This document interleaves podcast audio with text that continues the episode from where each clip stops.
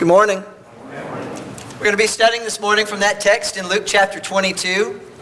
Those first six verses. They're verses that tell about a plot. And if you have, have been watching in the news these, these past several days about the, the terror plot in, in Paris and, and about uh, the, the people who uh, broke into the newspaper and, and killed some of the people there, and, and one of the comments was, well, this hasn't been the first plot. We've broken up other plots, and, and that's of great interest to us that when someone is plotting, that, that the authorities are able to figure that out and stop it before, before it comes to fruition. One of my favorite stories in the Old Testament was when Mordecai uh, overhears a plot. And, and he's not Esther's uncle, he's actually Esther's cousin. And he's sitting out and he hears the men, the bad guys, over, uh, he overhears them speaking about plotting against the king and he foils that plot and he's rewarded greatly uh, for saving the king's life. In Luke chapter 22, we see that Satan likes to plot. Satan is involved in plotting against Jesus and against his people. And I thought it was interesting as we talk about this morning about when Satan plots and the kind of people that he looks for to include in his plotting. A large, majority, a large percentage of people don't even believe Satan exists. Uh, they, they believe in God and they believe in heaven, but, but no, there's no devil, there's no Satan, there's no evil like that in the world.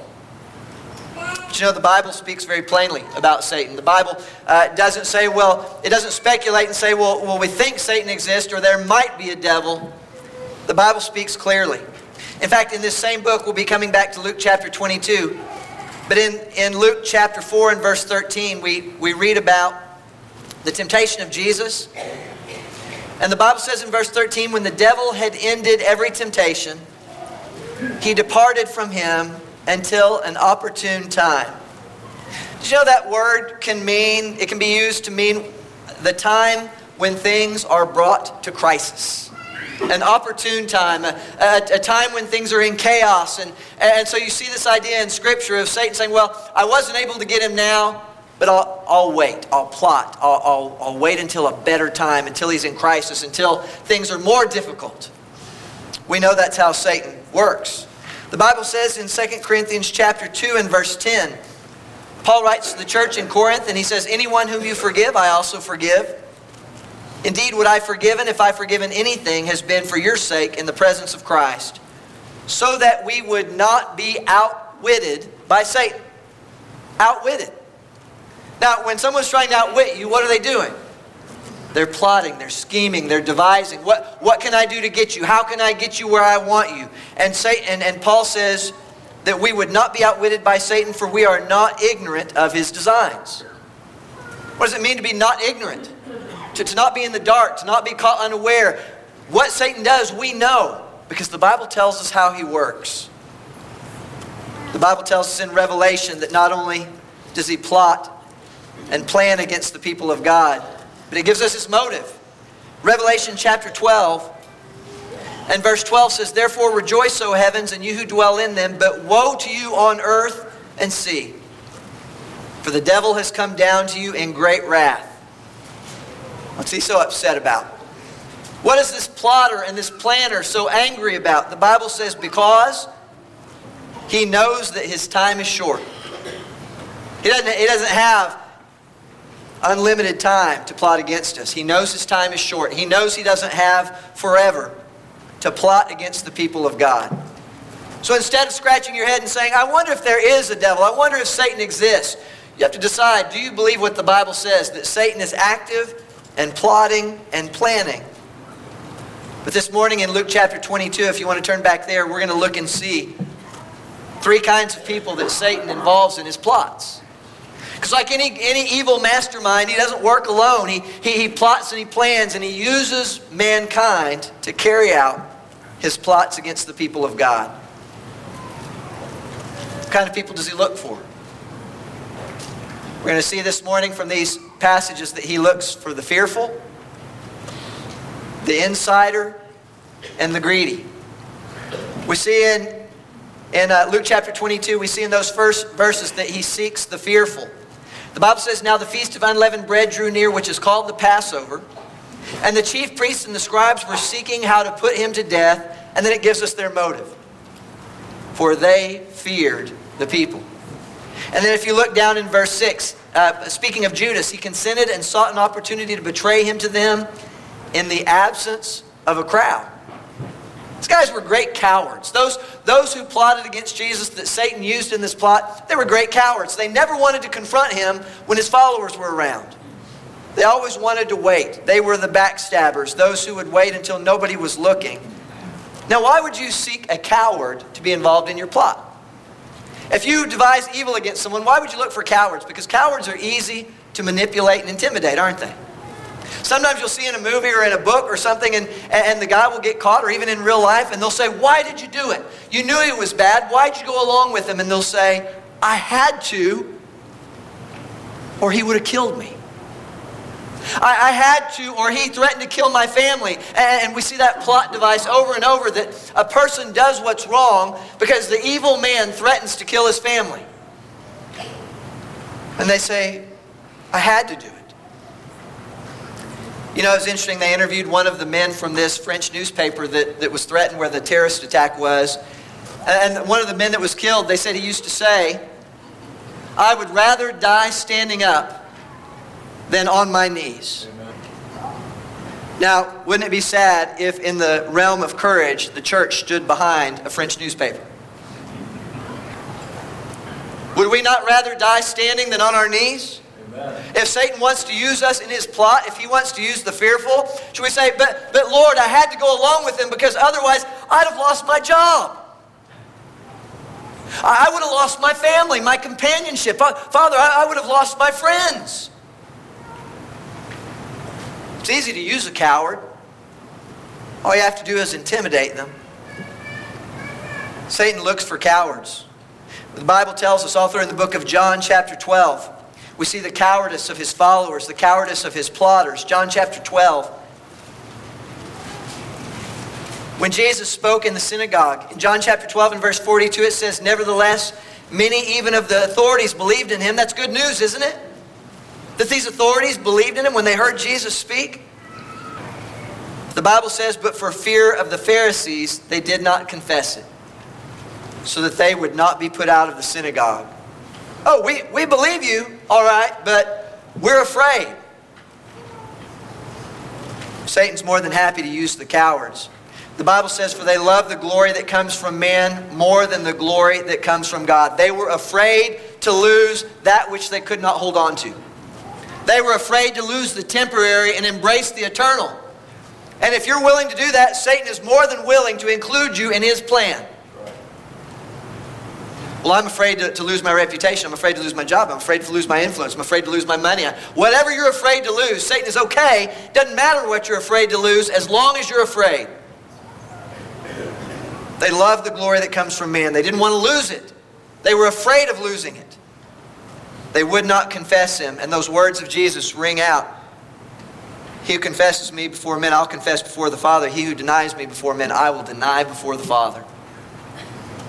Even his own disciples, a little bit later in the book, in John chapter 20 and verse 19, God, Jesus had a plan for his disciples. When he departed, what was the plan? Go into all the world, making disciples, teaching them all that I've commanded you. Go, go into the world. And we get to John chapter 20 and verse 19, and where are they? On the evening of that day, the first day of the week, the doors being locked where the disciples were. It's hard to reach the world when your doors are locked against them. But the doors were locked where the disciples were. Why? We got motive again. Do you see it? For fear of the Jews. Those guys out there are bad. Those guys out there are going to threaten us. Look what they did to our leader. Look what they did to Jesus. What are they going to do to us? Where's all the bravado now? Where's Peter saying, hey, even if I have to die for you? Why is Peter not unlocking that door? Because Satan is more than happy to use fear to keep us inside. Even though he told them very clearly, he's going to tell them later to go. Before he leaves this world, he's going to remind them. But what does he tell them here? Jesus came and stood among them and he said, What? Peace. Peace be with you.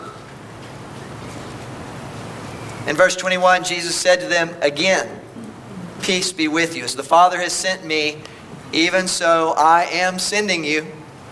Not I might, not I'm thinking about sending you, not I'm sending those of you who are courageous, but look, peace because I'm sending you. I am sending you out where? out there where those people are who are going to kill you or imprison you or persecute you. Satan would love for us to be a people of fear. He uses that, he plots and uses the fearful. Unfortunately, in Luke chapter 22 and verse 3, he takes these uh, chief priests and scribes who are afraid of the people. And in his plot, he also seeks the insider, the traitor, the person that we call the mole. The mole is always the hero of the movie, isn't he? No, he's always the guy who's despised. The mole is the person that nobody likes, that, that, that doesn't endear himself to the, to the bad guys or the good guys. He's usually the guy that gets killed. And nobody misses it. Nobody loves the traitor. Nobody loves the Benedict Arnold. They look for the guy with access to the network, to the vault, to the combination. Someone on the inside who is willing to give up his brethren. Someone who's willing to turn on the company. Someone who's willing to betray the last people they ought to betray, to bite the hand that feeds them. Look in your Bibles in Acts chapter 20. Acts chapter 20 and verses 29 and 30. Paul called the elders in Ephesus together and he gave them a heads up. He said, I know, not I think, not perhaps. Paul said, I know that after my departure, fierce wolves will come in among you, not sparing the flock. That's a pretty graphic. If you've ever seen a wolf eat a sheep or attack an animal, he says, I know that fierce wolves will come in among you, not sparing the flock. I know this. Where will they come from? Out there? So is it, is it only those out there? Look at verse 30. And from among your own selves will arise men. From inside your own family. From among your own selves will arise men. What will they do? speaking twisted things. Not truthful things, twisted things. To draw away the disciples after them. To draw away. To carry away from God. Fierce wolves among you. You know what the difficulty is? Jesus warned about the same thing, and in the book of Matthew, chapter 7, in Matthew chapter 7 and verse 15, Jesus has already warned about this, those who would speak falsely. He said, Beware of false prophets. They're, they're the wolves, but do you know what's dangerous? They're those wily coyote kind of wolves. What do they have draped on their shoulders? What are they wearing? Not physically, but spiritually. Who come to you in sheep's clothing, but inwardly are ravenous wolves. How do you know? How do you know? If it looks like sheep, if you're in a group of sheep, if you're in a flock of sheep and there's sheep, and someone comes up and says, Hey, there are wolves in the flock. How do you know? Jesus said, You'll recognize them. Well, tell me, because I, I don't want my sheep to get eaten. Elders don't want their sheep to get eaten. How do you recognize? You'll know them by their fruits. Are grapes gathered from thorn bushes or figs from thistles? So every healthy tree bears good fruit, but the diseased tree bears bad fruit. A healthy tree cannot bear bad fruit, nor can a diseased tree bear good fruit. Every tree that does not bear good fruit is cut down and thrown into the fire. Thus you will recognize them by their fruits. What kind of fruit did Judas produce? It's good fruit. Here, Jesus, Judas, watch the money box for us. I think I will. Bible said he was a thief. When Jesus, uh, his feet are being anointed, he's saying, well, we could have we could have taken that perfume and sold it and given it to the poor. Bible says Jesus didn't care about the poor. Jesus, Judas cared about Judas. Judas cared about Judas. He was an insider. He was on the inside. He was in the, the inner circle of Jesus. He was among the 12. And so Satan understands that's who you need. You know a guy who's worked there for 20 years who knows the password for the network. You need the friend of the Christian because the Christian won't see him coming. You, you need the, the elder, you need the preacher, you need the deacon, you need the Bible class teacher because they're inside and no one sees them coming. That never happens in the, in the, in the church, does it? Paul says, be on the alert, be aware. In fact, when we talk about in our, in our brotherhood, how many congregations in the brotherhood don't have shepherds? Amen. Half. Half of the brother of the churches in the brotherhood don't have elders. You know what one of the purposes of elders is? The Bible says in Titus chapter 1 and verse 5, when it talks about elders, Paul tells Titus, This is why I left you in Crete. Titus, I left you there in Crete so that you might put what remained into order. So we see that a church that is in order has elders, has shepherds. He says, Appoint elders in every town as I directed you. How many towns? Every town. If anyone is above reproach, the husband of one wife, and his children are believers and not open to the charge of debauchery or insubordination. For an overseer, as God's steward, must be above reproach. He must not be arrogant or quick tempered or a drunkard or violent or greedy for gain, but hospitable, a lover of good, self controlled, upright, holy, and disciplined. He must hold firm to the trustworthy word as taught so that he may be able to give instruction in sound doctrine. So he's got two responsibilities. He's this kind of person because the shepherd of God not only has to teach, but what else does your Bible say? And also to rebuke those who contradict that thing he's teaching. So, shepherd not only has to know God's word and hold on to it to teach, but also rebuke those who are going against that word. For there are many who are insubordinate, empty talkers, and deceivers, especially those of the circumcision party.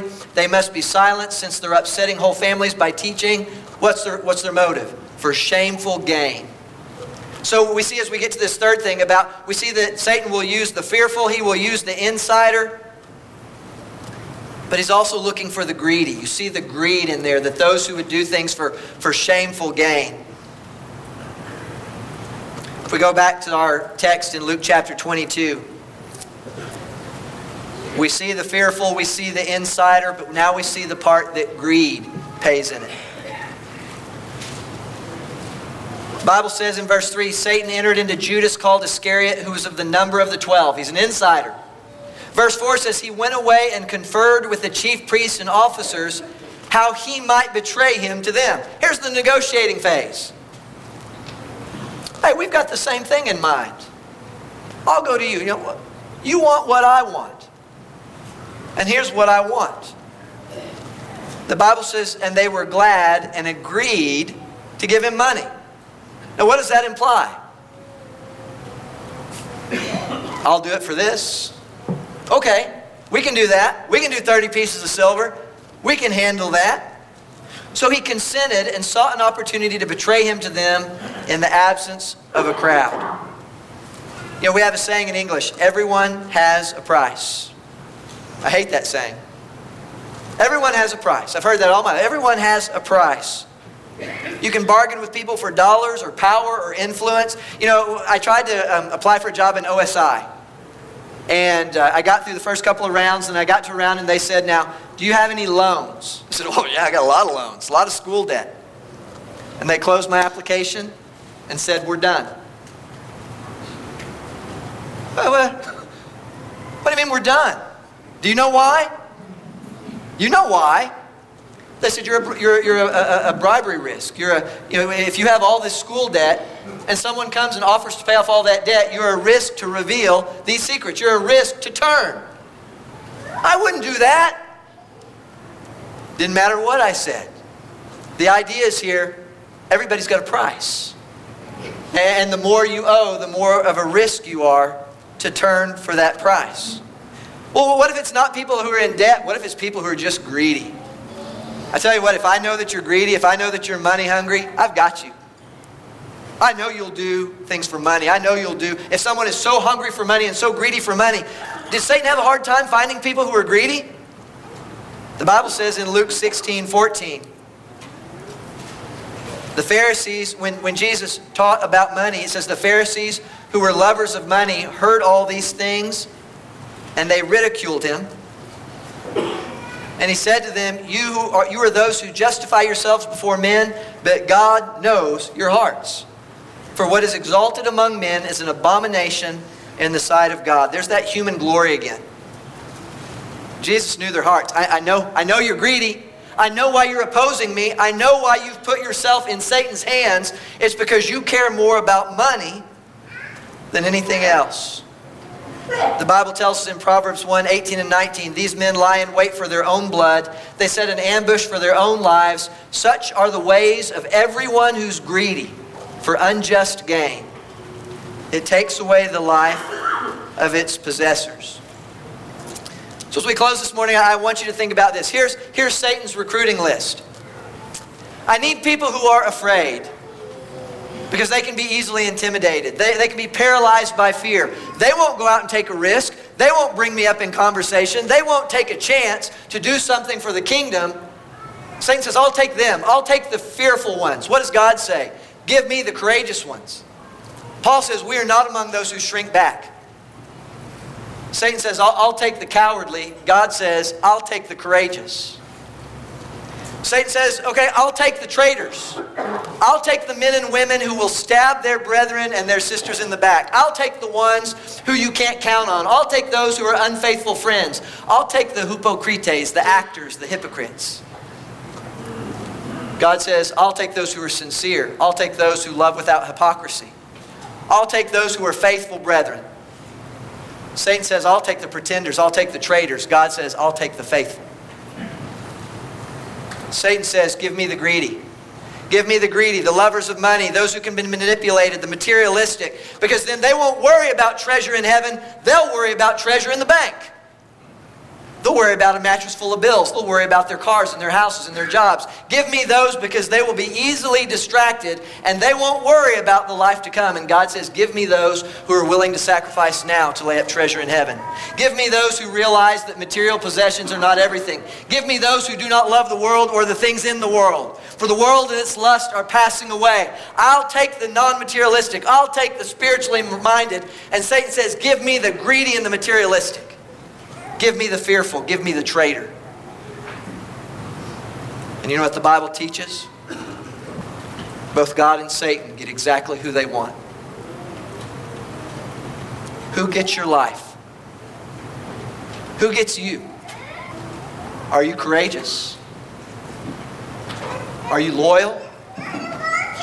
Are you an unhypocritical friend? Are you greedy? Are you selfish? Or do you open your hand freely to those who need help? You know, God doesn't just reach down and flick us to one side or the other and separate us. But one day his son will. Right? Matthew 25. All the nations will be gathered before the great white throne, and he will separate them as the shepherd separates the sheep from the goats. But do you know whose call it is before that day? Do you know who decides that loyalty now? That's you and me. We sing a song with the kids. Tell me whose side are you living on? Shouldn't be a question this morning. It's a very big difference, isn't it? It's very black and white. It's two very different types of people. And Satan needs his disciples, and God needs his disciples. So I'm asking you this morning whose side are you on? And if you say, well, I'm a pretty good person, so I guess I'm on God's side, that's not how that works. The Bible says we not only have to believe in God, Jesus said, believe in God, believe also in me in John 14. In the book of Mark, he said, believe and repent, for the kingdom is at hand. You need to change your mind, change your ways. And before he left, he said, He who believes and is baptized shall be saved. There were great promises made in the book of Acts in chapter 2. This promise is to you and to all those who are far off. When they wanted to know what to do, what do I do? How do I get from this loyalty to that loyalty? The Bible tells us repent and be baptized. Every one of you, in the name of Jesus Christ, for the forgiveness of your sins. Every one of you. And you will receive the gift of the Holy Spirit. And this promise is to you and to all those who are far off. And what did the people do? Nah, I don't want to change sides. I don't want to change loyalties. I don't want to change my eternal future. What did they do? They did exactly what they were told. They were baptized into Jesus Christ for the forgiveness of their sins. On that day of judgment, it will not matter what you owned or what you drove or where you worked or what you had. What will matter on that day is one thing and one thing only. Whose side are you on? And you can't get to the right side because you're good. And you can't get to the right side because you're correct. And you can't get to the right side because you're smart. You can't get to the right side because you're nice or because you're generous. What did Morris say? From God's Word, scripture after scripture. You only get there by the blood. Only by the blood of Christ. Not through any man, not through any prayer, not through any mind of man or thought of man, only through Jesus Christ. So come on over.